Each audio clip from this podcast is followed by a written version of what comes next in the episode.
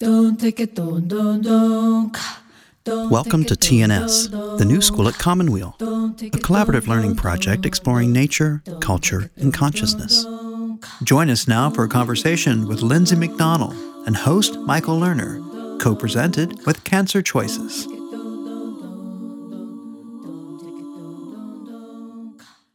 Welcome, everyone. Thank you for joining us. I'm Kira Epstein, the program coordinator at the New School at Commonweal. Today, we welcome metastatic breast cancer thriver, Lindsay McDonald, to the New School. She'll be talking with our host and director, Michael Lerner, as part of our co presented series with Commonweal's Cancer Choices program.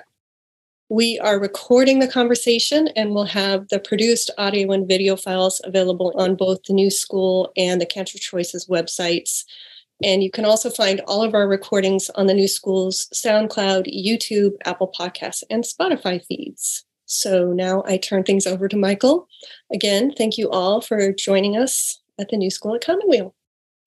Thank you, Kira, and welcome, Lindsay McDonald.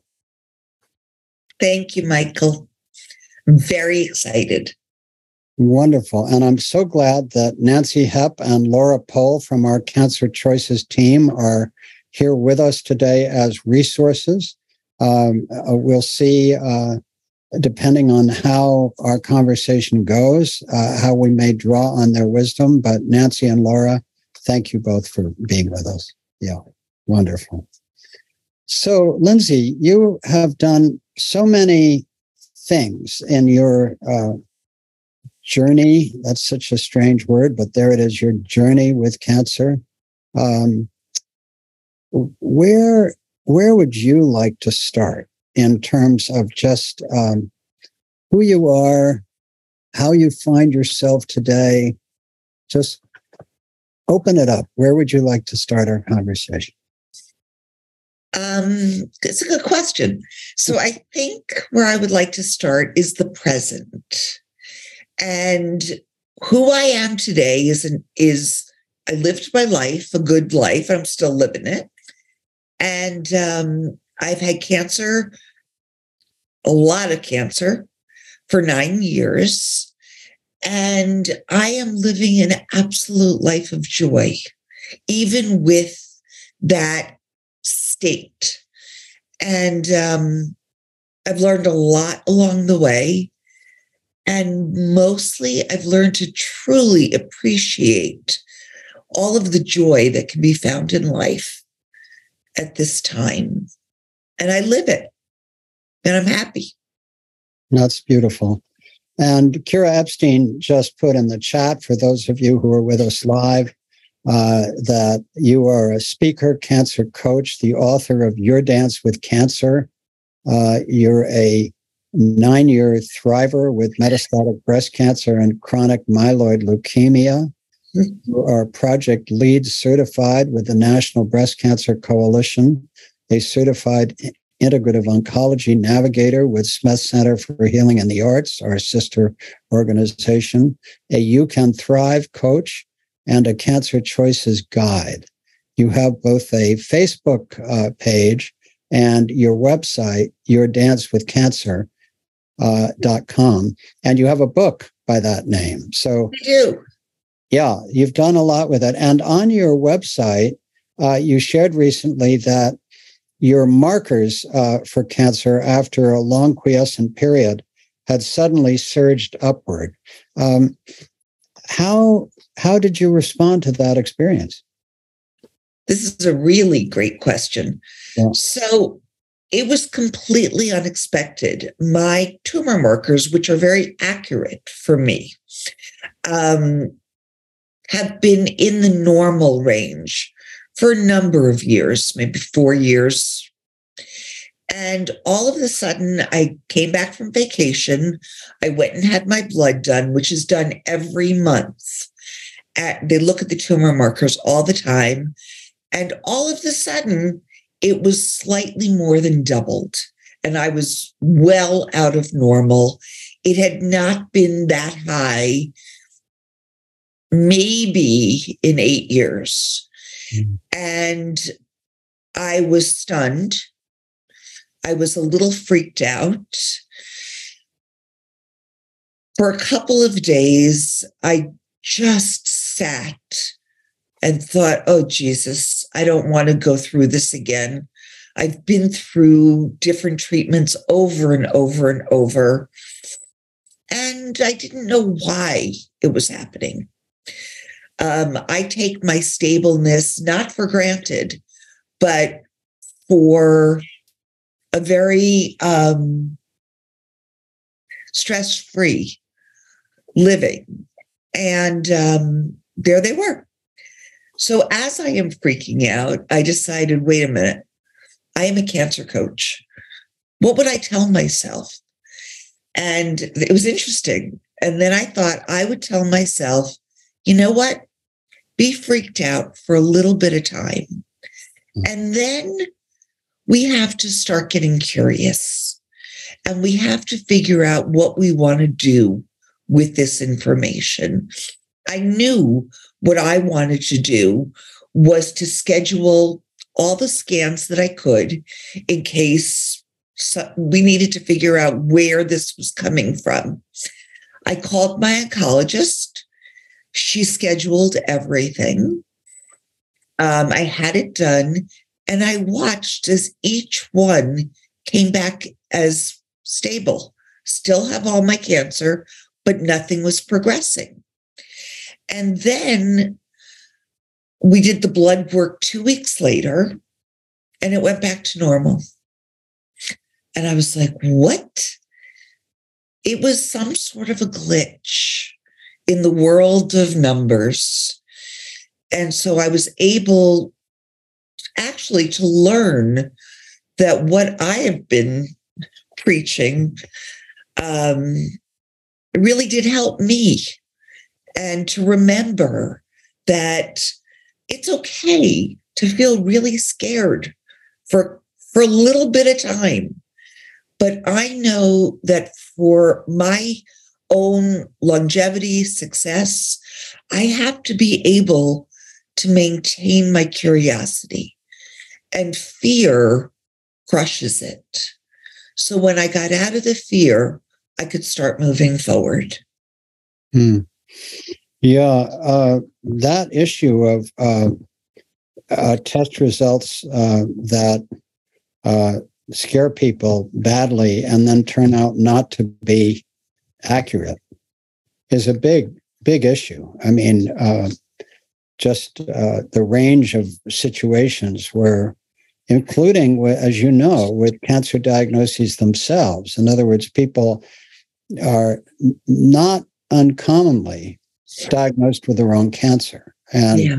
and the need to, um, uh, to to review your diagnosis. Um, pretty substantial if you're the kind of person who really doesn't assume that the first reading of a, a slide or the first blood test is necessarily accurate.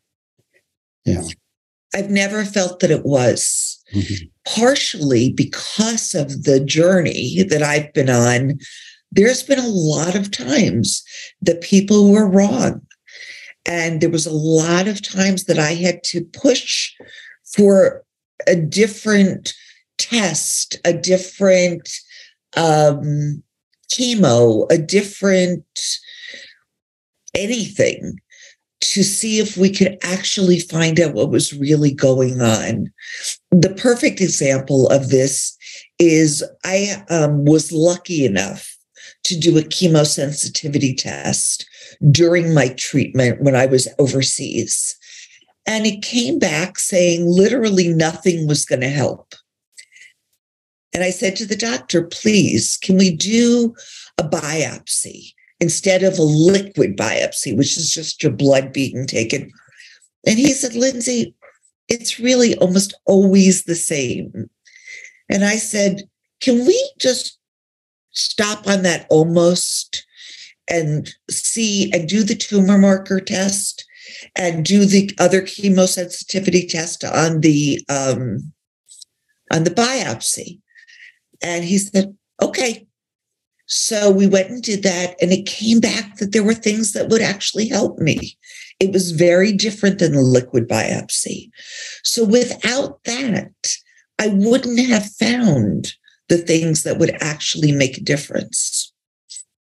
Yeah, it's so true. And of course, you and I both know that people are so different and that, you know, some people, they get a cancer diagnosis and all they want to do is go ahead with the first oncologist that they have talked to, trust that person, and do the treatment they recommend and come out the other end. And that's a perfectly legitimate way to go, you know. And then there are those of us who, uh, for whatever reason, um, uh, you know, like to check. we like to check whether the first person we talk to has the the whole truth. You know, uh, you know, you know Mark Renneker's work. Have you ever talked to Mark, or do you no, know? I've watched him, but I haven't talked to him. Well, Mark Reniker, you know, is the the founder of the field of uh, medical advocacy, and it, his good friend. He's a one of the founders of the Surfers Medical Association, a completely extraordinary man on the faculty at UCSF School of Medicine. And when he takes a client he says that at the beginning, a client with cancer, his goal is to disprove the diagnosis. He sets out to disprove the diagnosis and therefore looks at all the tests that the person has had just to see whether everything has been checked, you know? So that uh, what we started with at the start, that as you've said, you've had many experiences in your journey where a test wasn't right. Absolutely. You know, Mark always says talk to at least two surgeons, you know, before a surgery. You know, I think it's fundamental to talk to at least two oncologists, you know. Just it, they they don't all have the same point of view. They don't. The tests aren't always going to be right. So this is pretty fundamental and most people don't know that because how could they know? They just think, you know, this guy knows everything or this woman knows everything. They've told me this, that's the truth. Why should I go elsewhere? But in fact, if you were a physician and this was someone in your family, you would always ask for a second opinion, you know, always. When I got leukemia, um, well, before I even say that, so, one of the things that I always do is I follow my blood tests, my tumor markers, anything that I can follow, I follow. And when there's a little change, I ask why. And doing that really helped with my leukemia diagnosis. My oncologist, who I adore, I'm watching my white blood cells go up higher and higher and higher. And I said to her, I think it's leukemia because I had looked at the numbers and I had done some research. And she said, No, it's definitely not leukemia. You don't want leukemia. I'm like, No, but I think it might be that. We waited two more months and still the numbers were going up. And finally, she said, Okay, I'll do a, a bone biopsy. Two days later, she calls me. Yes, you have leukemia. It's CML.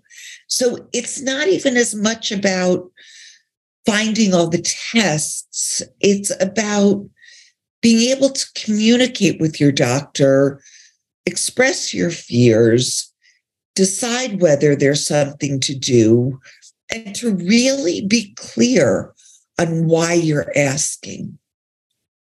Yeah, I I mean, obviously you are unusual in the depth. Well, you're unusual in several ways. You're uh, unusual that you've done as well as you have for this long. You're unusual in the depth of your engagement and research. You're unusual in the number of different therapies. You just told me something I didn't know before that you were the one that insisted on the leukemia test.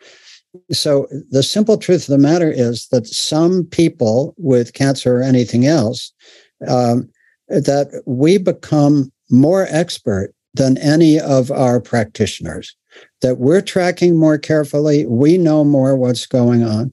Plus, we have our intuition. And our intuition is no insignificant thing because there's good science that our intuition gives us yet another arrow in our quiver in terms of understanding what's going on with us. What's also important is, for me at least, to always have a plan B.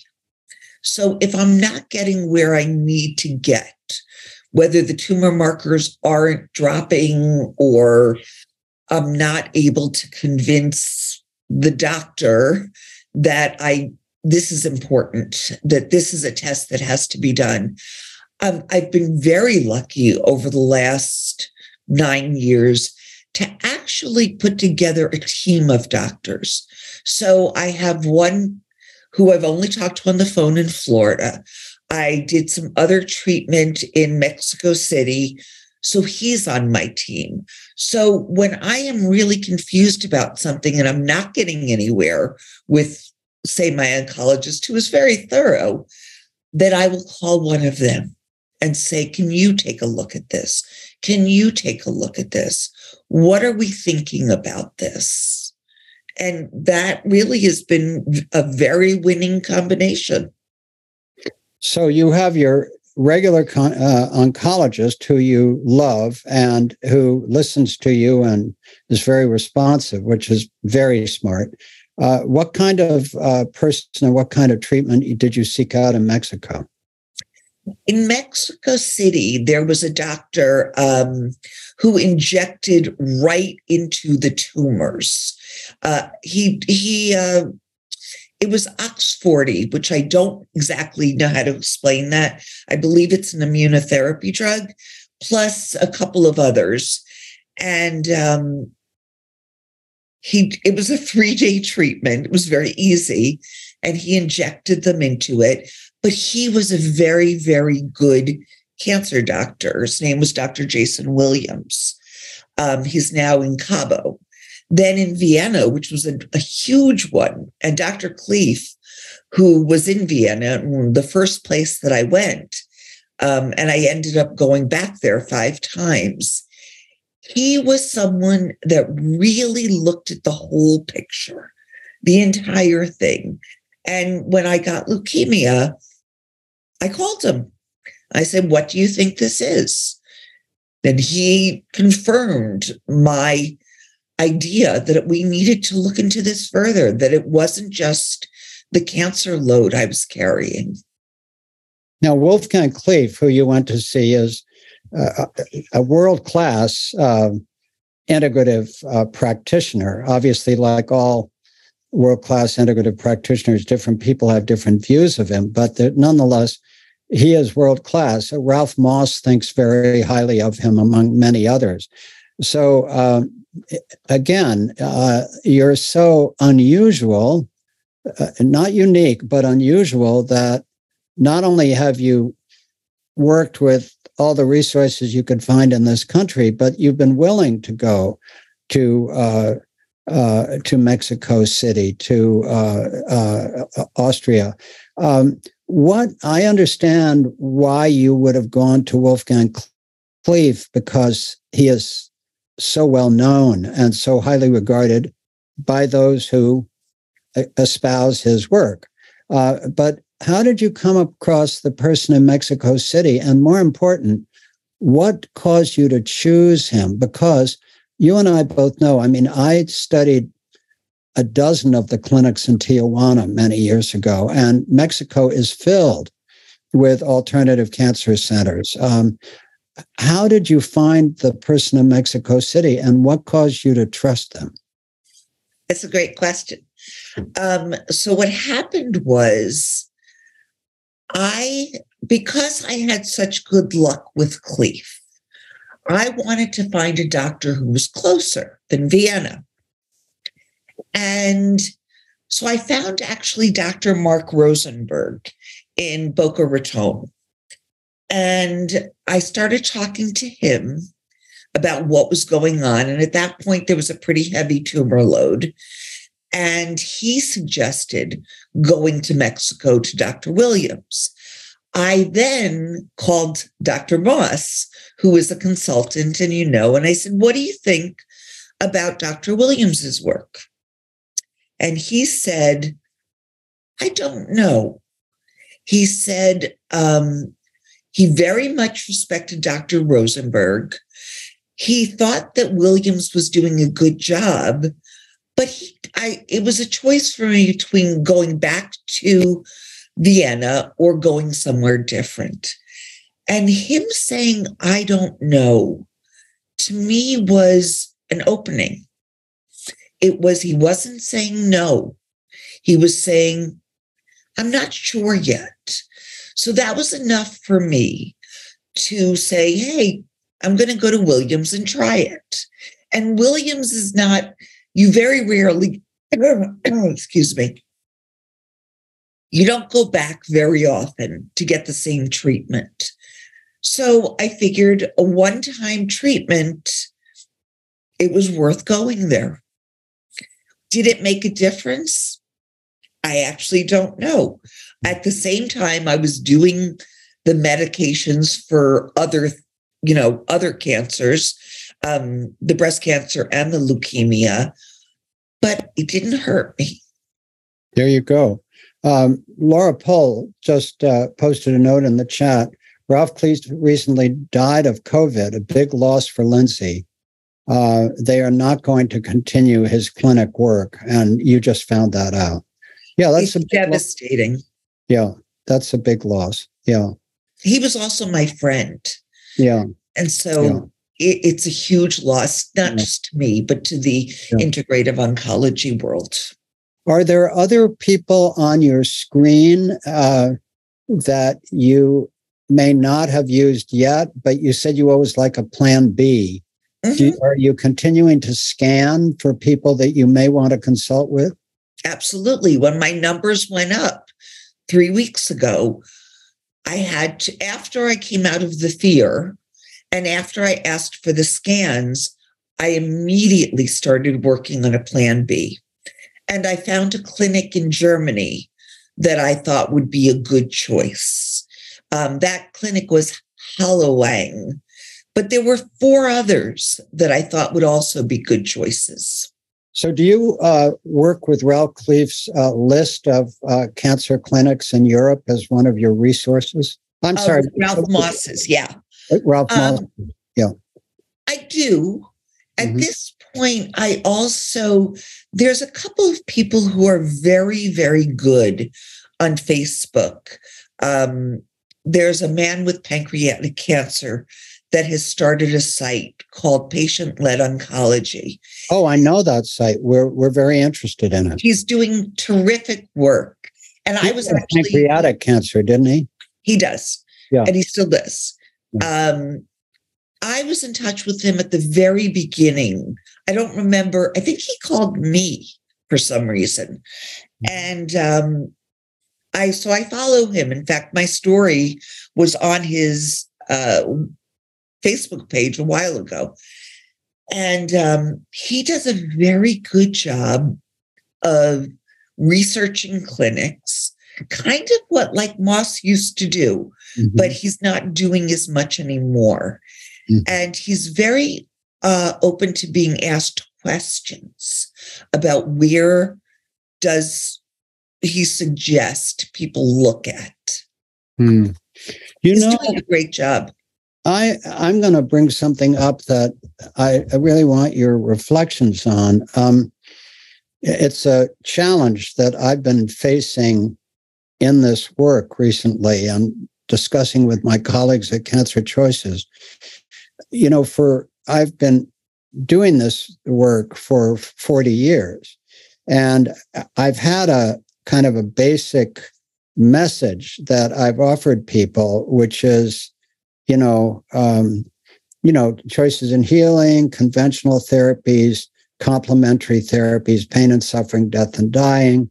Then that was expanded recently by my colleagues at Cancer Choices uh, to include self care, uh, which I thought was good because it separated out self care from complementary therapies.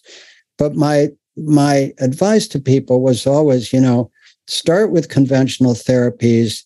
They're the only ones with proven cures for some cancers and also strong evidence of effective palliative care that can improve your life and potentially extend it. So start with conventional and then add uh, health promoting integrative therapies that make sense to you. Uh, and then, you know, obviously deal with pain and suffering, which is a big issue. And so many people suffer unnecessarily because they don't get the palliative support uh, that they can get. Even early on, you can have palliative support even with a primary cancer. And so, and then of course the the big subject of how we face death and dying. So I've had this wrap, if you want, for a long time.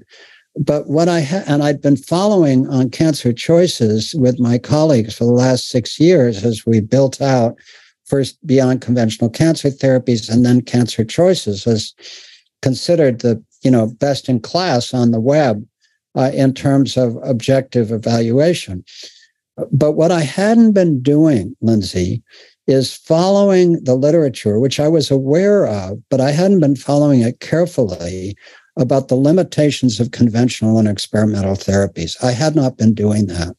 And so recently I did a conversation with Wayne Jonas, MD, who's an astonishing pioneer of the field, very balanced, uh, you know, uh, in the uh, medical reserve of the uh, at the VA and works at the VA, uh, and just an incredible, extraordinary man. And I encourage people to watch that um, at tns.commonweal.org or at cancerchoices.org. And uh, and he showed a slide that showed, and I won't have the this exact, but he looked at 19 years of new cancer therapies. Um, and there were very large numbers of therapies. And the increase in median survival or average survival with all these new therapies was something like 2.5 months. Jeez. 2.5 months. And so I thought, oh my goodness. So I I looked around and I found, uh, uh, Wayne helped me find it, a book by a UCSF uh, oncologist. My hand shakes, so it'll be a little shaky here. Uh, VK Prasad called Malignant How Bad Policy and Bad Evidence Harm People with Cancer. All right. Yes. And it was an extraordinary book. And then I said to uh, Wayne, what else should I read? Well, he turned me on to another book by a professor of oncology at Columbia uh, uh, Azra Raza called The First Cell and the Human Costs of Pursuing Cancer to the Last. All right. Yes. And I remembered another book that my friend and colleague Susan Braun, who headed the uh, uh, uh, at the ASCO Foundation, American Society of Clinical Oncology Foundation. She was the head of Komen for the Cure. She headed the Jimmy V Foundation for Cancer Research.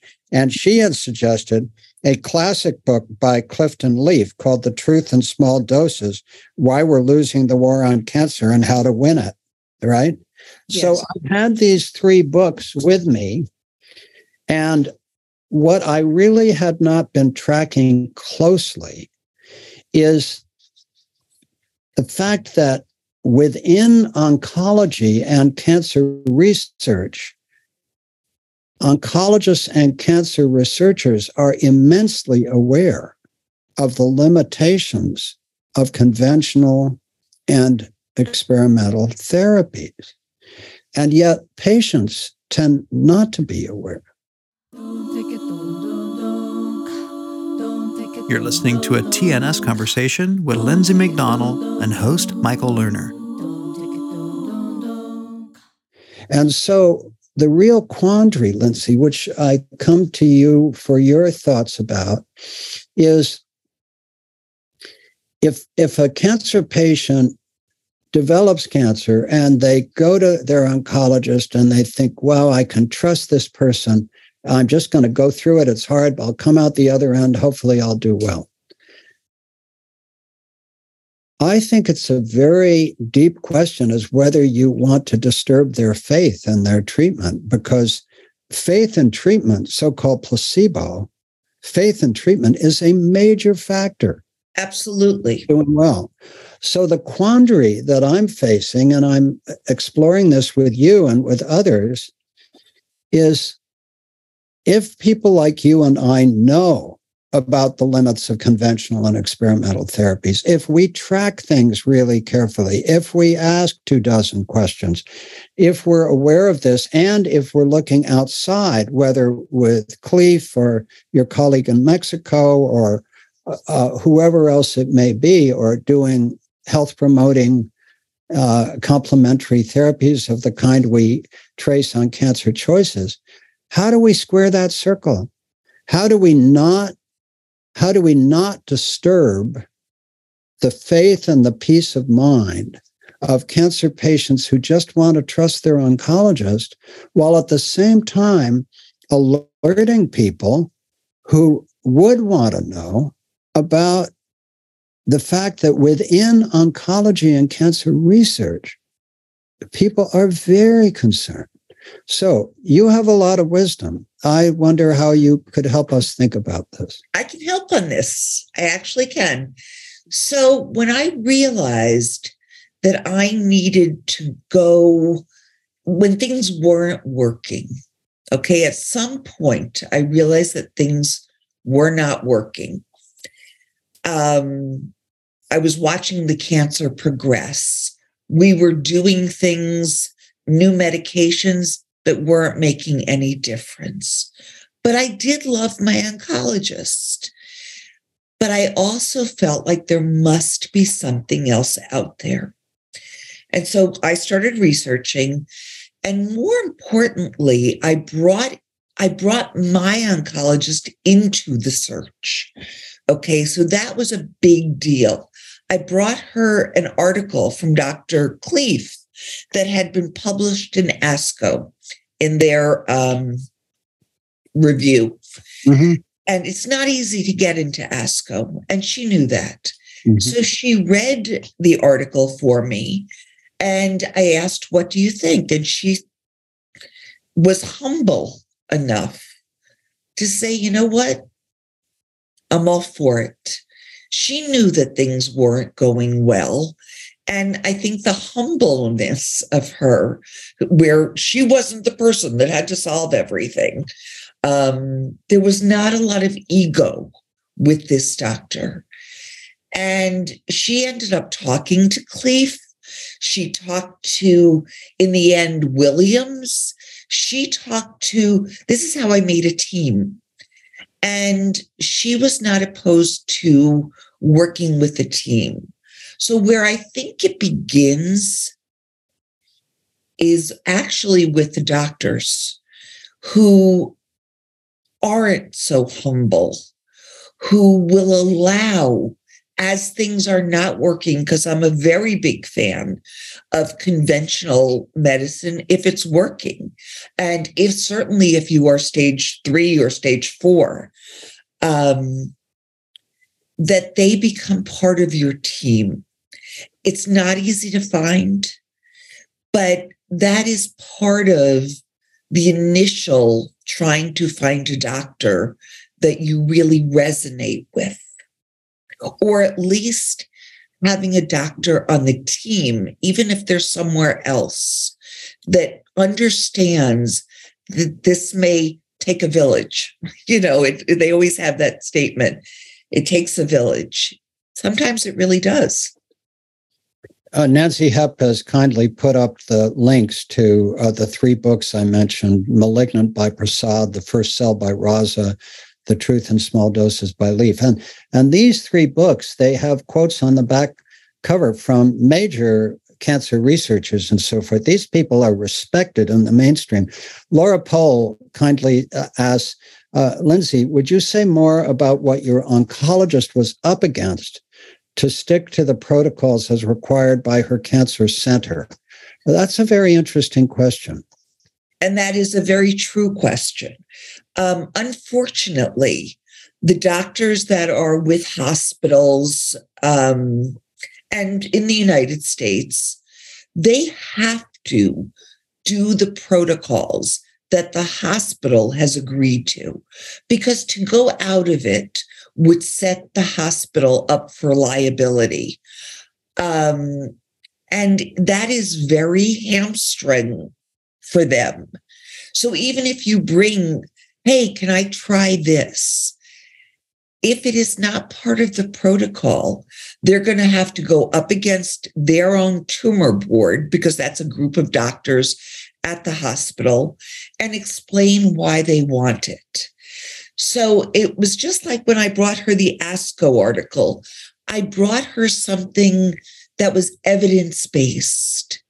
So that let her support me in going outside of protocol somewhere else.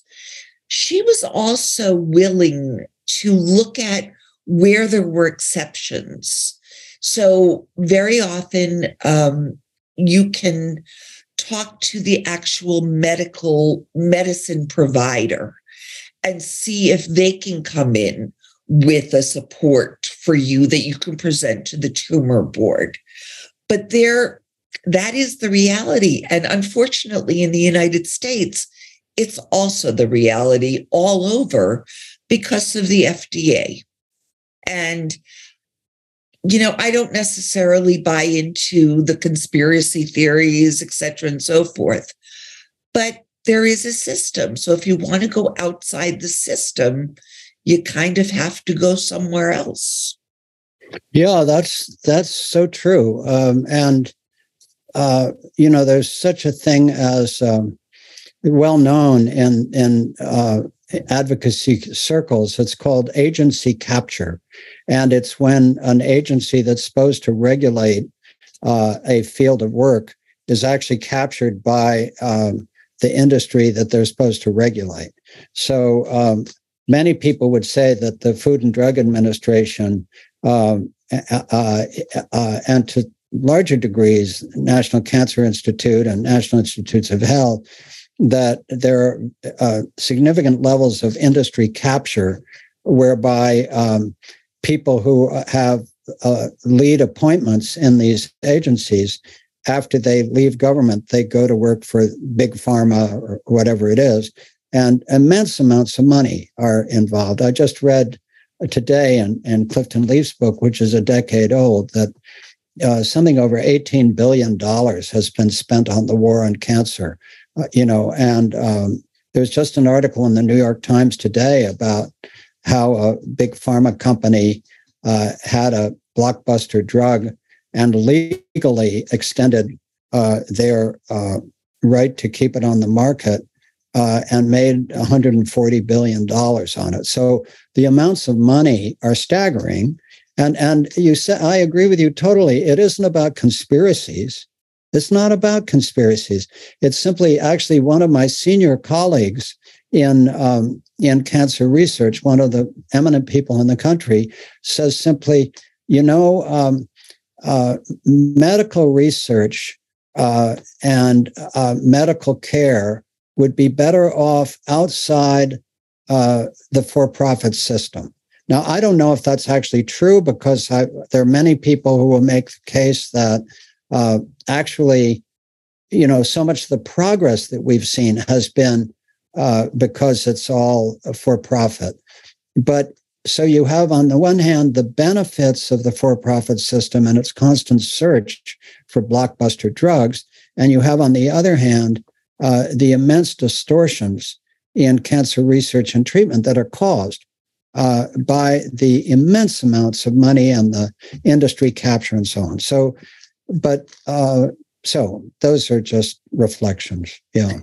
You know, I want to bring up one other treatment that I did that I could not do in the United States because sometimes it's not just about the drugs. When I went to Vienna, um, Dr. Kleef d- used to do, when he was alive, a therapy, a heat therapy based on a very, very old yeah. um, treatment, Coley's toxins. Right. Where they found that if you had a different thing going on, a virus, and it raised your temperature, that there was an effect on the cancer. Yeah. So Dr. Kleef used to put us in a high, high fever uh, state. And there was always this week where you would be at 104.5 yeah. for 12 hours yeah. over and over and over for a week. That was an enormously, if we were to do that in the United States, it's enormously expensive. We have to be monitored every two hours over and over and over and over. And I think insurance would be having a really rough time if this is where we were going with it. And I think there are certain caps that we have put on treatments. And it wasn't it wasn't a new drug.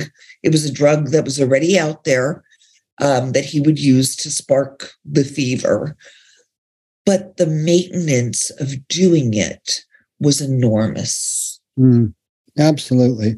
It's such a conundrum. You know, on the one hand, these agencies do protect us, do they do things, all that good stuff. And on the other hand, they constrain us. And so it's the same conundrum uh, that I was talking about about how do you allow the people who just want to trust their oncologist to have full faith in their oncologist and not trouble them and at the same time alert people who would like to understand to the limitations of conventional and it's I don't know how to square that circle. That's why i'm asking you know? I don't know if it's about squaring the circle. Mm-hmm. i think it is about being open mm-hmm. to conventional care monitoring what's going on. And i i cannot stress enough what monitoring means mm-hmm. um, and then when it's not working to be on top of it one of the medicines that i was on she wanted me to be on three months before we could decide. That was too long for me because mm-hmm. I knew that my cancer that I was holding um, was moving very, very fast. And three months would have not, if it wasn't working, I would have been in an even worse position. So it's about partially about the communication and the doctor that who is open to talking to you and not just to the disease there's as you said intuition there is curiosity. There are so many things that the patient is holding. And they need to be able to just not believe, and I hate to say this because I don't want to shake their um, their belief in their oncologist. Mm-hmm. It's not just their oncologist, it's the system. They have to think much bigger. And it's not necessarily the oncologist's fault no, that they don't. Constrained. They're very constrained. Yeah. yeah, they're very constrained.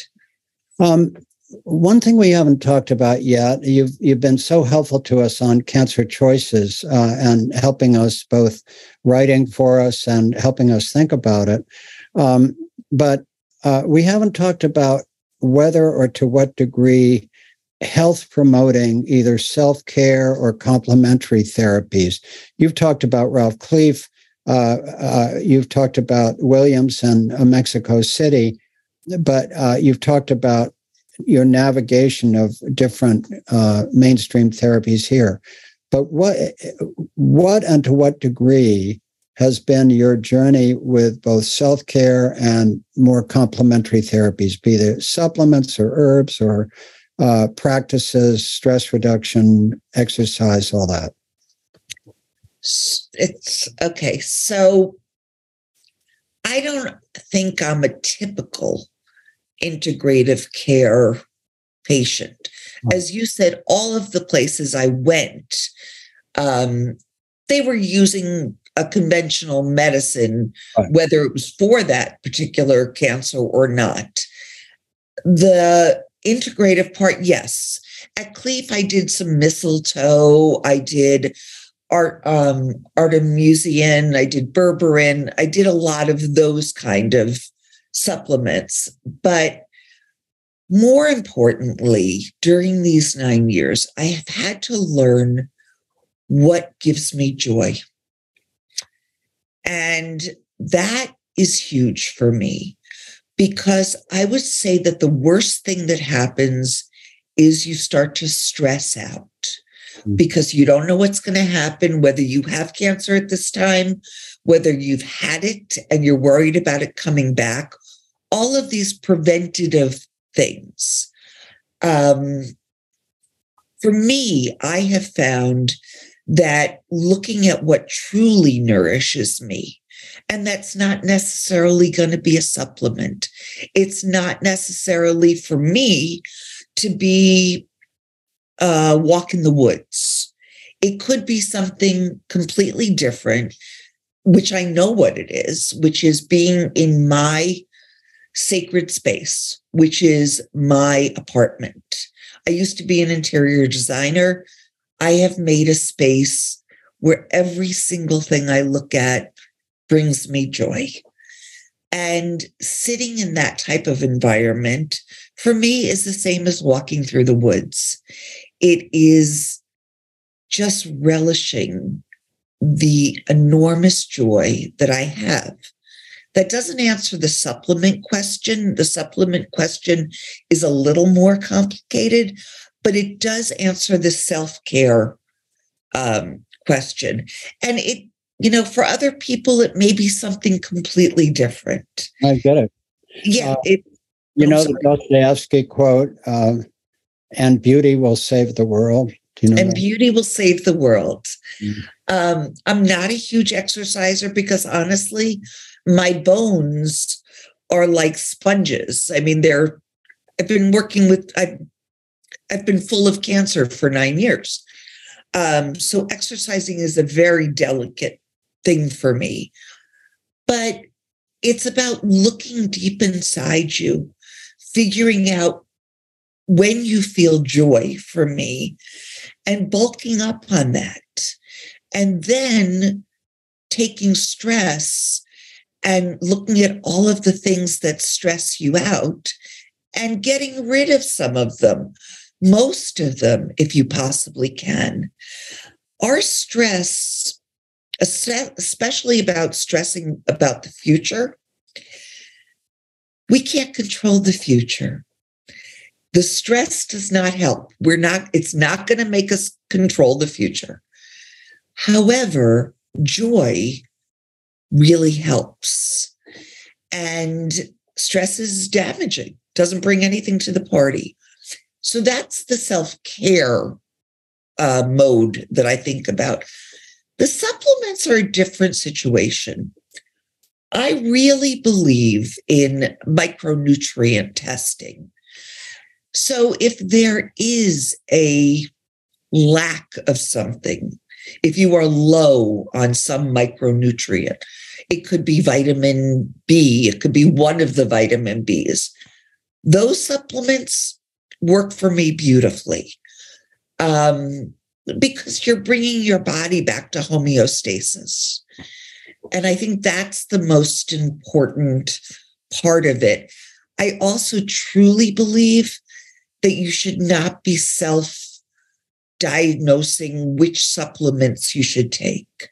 I think that can be very dangerous.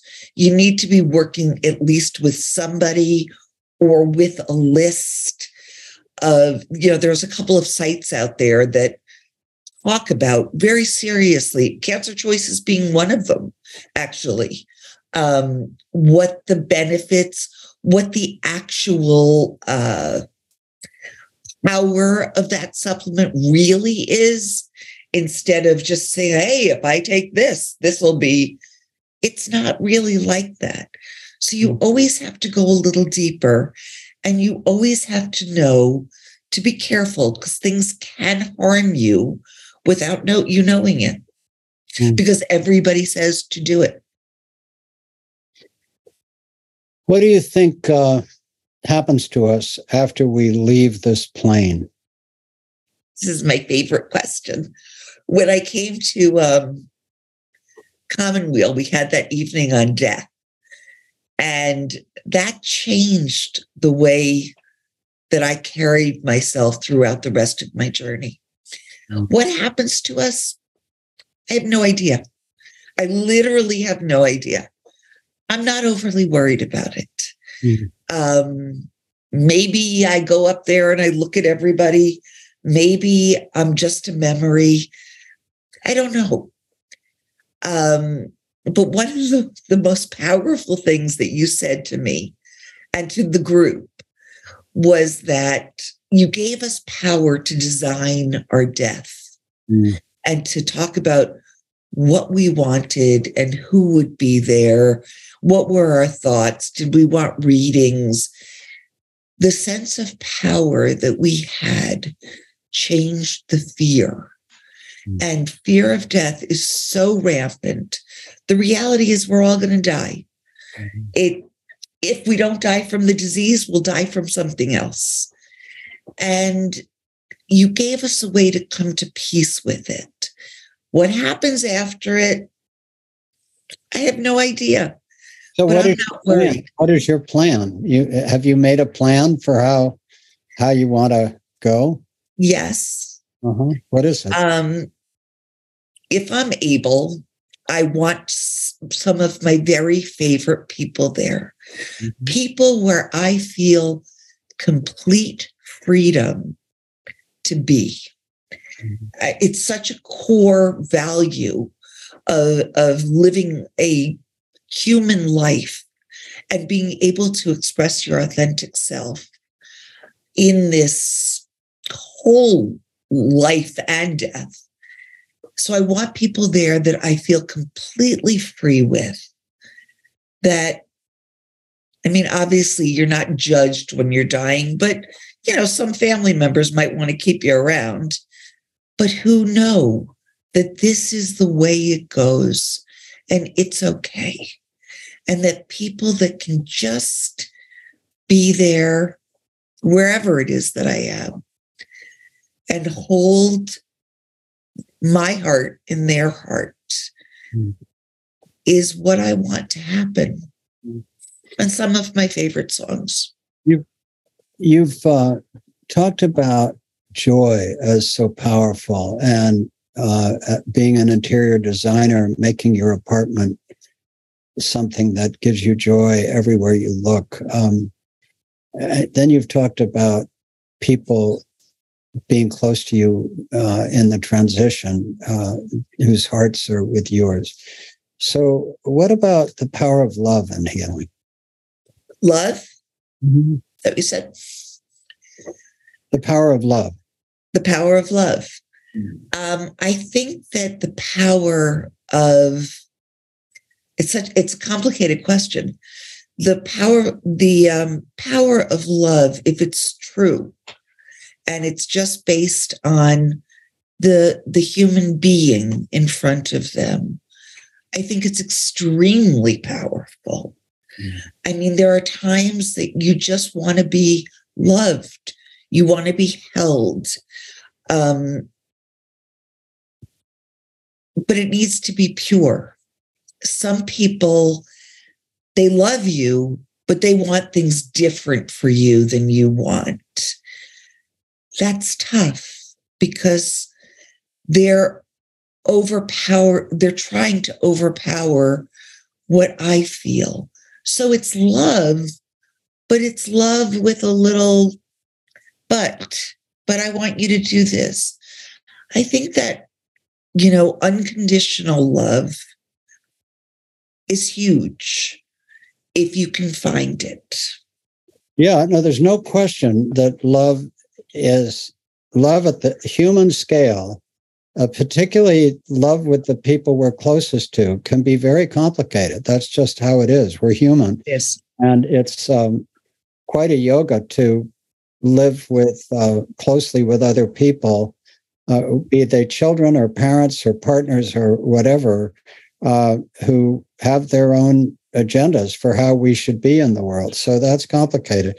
And I think you're absolutely right that when the love is not mediated by all the complexity of closeness, uh, it has immense power. And sometimes people who we're close to can transcend all the things you're talking about and just give us pure love. But often the pure love comes from friends or people who don't have to live with us every day, you yes. know, and uh, who can just love us in an easier way. I have to say, we just got a new puppy, uh, and mm. the uh, and both of us, my wife Cheryl and I, the healing power of that puppy's love and our love for that puppy is just stunning. Yes, and so sometimes the love. Um, and of course, other people feel it in nature and in other ways, but wherever you feel it. Yeah. But the healing power of love, as you say, when it's pure, or I might even choose a different word I, because pure is a hard standard. But when the love is not complicated and they just, somebody or some little being just loves us, pure and simple, you know, the healing power is immense. Yeah. Well, Lindsay, what have I not asked you about that you would like us to talk about before we come to a close? There's one thing. Yeah. Um, during this whole journey that people will go through if they have cancer, is focus on how to remain authentic and powerful inside of themselves. And to know that things like fear crushes their ability to do that. And not to be, to try not to be a victim because it's not going to help you. But when you know your own power to affect that, I think that is hugely important to bulk up your knowledge of yourself. Hmm. Does that make sense to you, Michael? It does. And I, as we begin to come to a close, I'd like to ask Laura Pole and Nancy Hepp to come back and join us in case they have reflections. But Lindsay, this is such a beautiful conversation. I'm I'm so grateful. Thank uh, you. And here's Laura. Do you have any reflections on uh, our conversation? Oh, at the moment, I'm very full in my chest. Maybe it's because, in addition to what Lindsay's saying, my little puppy was uh, lying here the whole time and sometimes seemed to be paying attention. Um, Lindsay, um, you were talking about, um, you know, talking to your oncologist and being open and um, sort of pushing for things that you knew you needed. What about people who sense that, you know, what's going on with my treatment maybe isn't totally right for me or you know do we need it's not working. Um, but they might be fearful about talking to their doctors. Or there is there help advocacy for people like that to help them? There is. Um, certainly, a lot of places, including cancerchoices.org, have navigators and coaches to help them decide how they are going to approach it with the doctor and to give them strength and resources. So when they go in, they, for the doctors that need evidence, to go in with that evidence to make it a little easier for the doctors to understand where they're going and also to know that they have somebody that they've discussed this with even role playing um, and what they're going to say that is still going to respect to the doctors because honestly these doctors are are very busy and they really don't want to not be respected. It, it will hurt their ability to connect with you. Um, but to also have the doctor see you as a human and not a disease. And that is huge because doctors very often, you know, they have 15 minutes with you. They're only talking about the disease. But it's okay to talk a little bit about who you are and why you think this.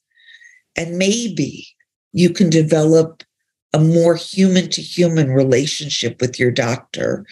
And if that's what you feel like you need and you can't get it with this doctor, you might want to switch doctors, which is very hard for people to do. But the power of that connection is part of the treatment. It's not just the medicine. Right. Thank you. Nancy, any reflections? Yes, thank you. Um, Lindsay, often when I interact with you, and I feel blessed that that is often, I am struck by how authentic you are, that you preach joy and managing stress, but you still allow yourself to say, Oh, I'm not feeling joy in this moment. And actually, I want to retreat and just hold this bad news for a little bit and not try to force joy or optimism or happy feelings. So I would just ask you to to comment on your approach to that. Thanks, Nancy. It's a good question. My approach is that, or my understanding is that we need to be able to feel all of our feelings. Because if you cut some of them off, like not feeling grief, not feeling, I don't even know another one right now, but feeling scared, you're allowed to feel scared. If you feel scared and you, you drink that in. You digest it and then you move on. I think that if you're avoiding things like, oh, I'm not, I'm not being positive today, you have to honor what your body is feeling because it's your body and it's gotten you this far and it's your mind as well. And strengthening that mind body connection and listening to your intuition. That day when I got those numbers that were doubled, it took me a couple of days and I did retreat. I just stayed in bed and pulled my covers up over my head, but I didn't judge it. I just felt it. And self judgment in this particular disease is a very difficult thing to bring in, to hold. If you can release it, it it leads to joy. I was going to ask Lindsay um, about the title of her book, her website. Um, it's not usually the language you see, um, and why why you called it that. Thanks. That's a really good question. Usually people are fighting with cancer. In my book, your dance with cancer. Everything that I do is about dancing. Um, not that I'm a dancer, because I, in traditional sense, I'm terrible in the traditional word. But what I realized was fighting with cancer, it was exhausting me. And I also didn't feel like, with all the work that I was doing, and I didn't make it, I got to death. And if people said she lost her battle with cancer, as I've said before, I would jump out of that grave and strangle them because I didn't lose my battle. I did everything I could. I enjoyed it on the way there. I found ways. I have learned so much having cancer. There's actually a slight bit of gratefulness in there. And I realized that when dancing, when I thought about it as dancing, cancer became my partner, especially metastatic cancer. And it was up to metastatic cancer and me to get through the rest of my life. And when we have to learn new steps, if I have a reoccurrence, then we learn some new steps. But I'm not afraid of it. It is literally my partner, and that's freeing for me. Thanks. You're welcome. How beautiful, Lindsay. That's a beautiful, beautiful place to come to a close. Well, Lindsay McDonald, uh, thank you so much for all your work with us and for all that you have done for others and for the field. Uh, your website and your book, uh, yourdancewithcancer.com, your Facebook page, uh, helping us with cancer choices as an alum of the Cancer Help Program. We're so grateful and we've learned so much from you. So um, thank you for this time together. Thank you, Michael. I would have rather not. I, this was the perfect place for me to be. Wonderful. And thanks also to Nancy Hepp, Laura Pole, Kira Epstein, um, to all of our team, and Adams um, for making all of this possible. Take care. Take care. Yeah. Kira, back to you. All right. Yeah. Uh, Lindsay, it's wonderful to have your voice uh, at the new school and Cancer Choices. So thanks for being here and for all the wisdom you're sharing. Uh, just a reminder if you want to rewatch or re listen to the conversation or share it with other people, if you're on the new school or the Cancer Choices mailing list, or if you follow us, uh, you follow the new school on SoundCloud, Apple Podcasts, Spotify, or YouTube, you'll be notified when the recordings are posted. Thanks so much for being with us at the New School at Commonweal today. We'll see you next time. You've been listening to a TNS conversation with Lindsay McDonald and host Michael Lerner. Thank you for listening to TNS, the New School at Commonweal. The New School at Commonweal is directed by Michael Lerner. Our program coordinator is Kira Epstein. Our audio producer is Ken Adams. Our theme music was performed by Debbie Daly. Visit us online at tns.commonweal.org. That's tns.commonweal.org. Commonweal is spelled C O M M O N W E A L. You can also find us on SoundCloud, iTunes, Facebook, YouTube, Vimeo, and Amazon Music. Thanks for listening. Water heal my body, water heal my.